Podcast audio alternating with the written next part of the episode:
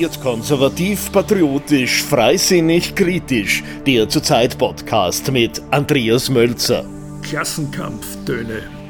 Die Wiedereinführung einer Erbschafts- und Vermögenssteuer ist es also, was der neue SPÖ-Chef Andreas Babler zu seinen zentralen Forderungen macht. Natürlich nur für Millionäre heißt es. Dass das Ganze allerdings jede Vermögensübertragung der letzten 30 Jahre betreffen soll, womöglich also ein rückwirkendes Gesetz, macht es schon höchst bedenklich. Das würde wohl dazu führen, dass von einer solchen Steuer keineswegs nur Millionäre und Milliardäre betroffen wären, sondern sehr wohl auch der Mittelstand. Eat the Rich lautet die alte Maxime der Linken, mit der sie die klassische marxistische Forderung nach Klassenkampf und Enteignung der Reichen modisch bemänteln möchte. Und tatsächlich sind es in jüngster Zeit immer öfter Neiddebatten, in denen von der linken Seite Enteignungsfantasien gegenüber den angeblich Superreichen zutage treten. So hieß es beispielsweise in den vergangenen überaus heißen Wochen des Hochsommers, dass selbstverständlich jeder Österreicher freien Seezugang haben müsse. Das möchte die SPÖ auch in die Verfassung geschrieben haben.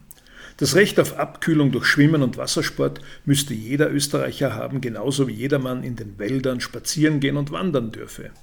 Denklogisch müsste man zu diesem Zwecke allerdings auch die Eigentümer der Seeanrainergründe enteignen. Eine diesbezügliche Forderung wird gewiss auch bald erhoben werden. Überdies werden derlei Neiddebatten mit kaum verhohlenen Klassenkampfparolen auch im Zuge der Diskussion um die Klimakrise immer häufiger. Und da gibt es die seltsamsten Forderungen, etwa dass die Besitzer von Swimmingpools stärker besteuert werden müssten oder dass die Fahrer von SUVs höhere Parkplatzgebühren zu entrichten hätten. Man hörte sogar bereits die Forderung, dass die Besitzer von Klimaanlagen dafür steuerlich bestraft werden müssten. Solche populistische Aussagen der linken Parteien im Lande wenden sich naturgemäß natürlich keineswegs nur gegen die vielgescholtenen Superreichen, sie treffen vielmehr in der Masse den Mittelstand, der ohne dies ständig stärker belastet wird. Und dies nicht nur seitens der Linken, nein, auch von der ÖVP geführten Bundesregierung werden Maßnahmen gesetzt, die zu einer schleichenden Verarmung eben dieses Mittelstands führen. Wenn die ständigen Sonderzahlungen, aber auch die Erhöhungen der Transferleistungen und der Pensionen nur für sogenannte sozial Schwache und nicht für die leistungsbereiten, Besserverdienenden im Lande zum Tragen kommen, ist das genau eine solche schleichende Enteignung. Nicht nur unverschuldet in soziale Not geratene Bürger des Landes, sondern auch die Minderleister, die Untüchtigen, ja sogar die Sozialschmarotzer werden gefördert, wohingegen jene, die leistungswillig sind und arbeitsam, indirekt bestraft werden.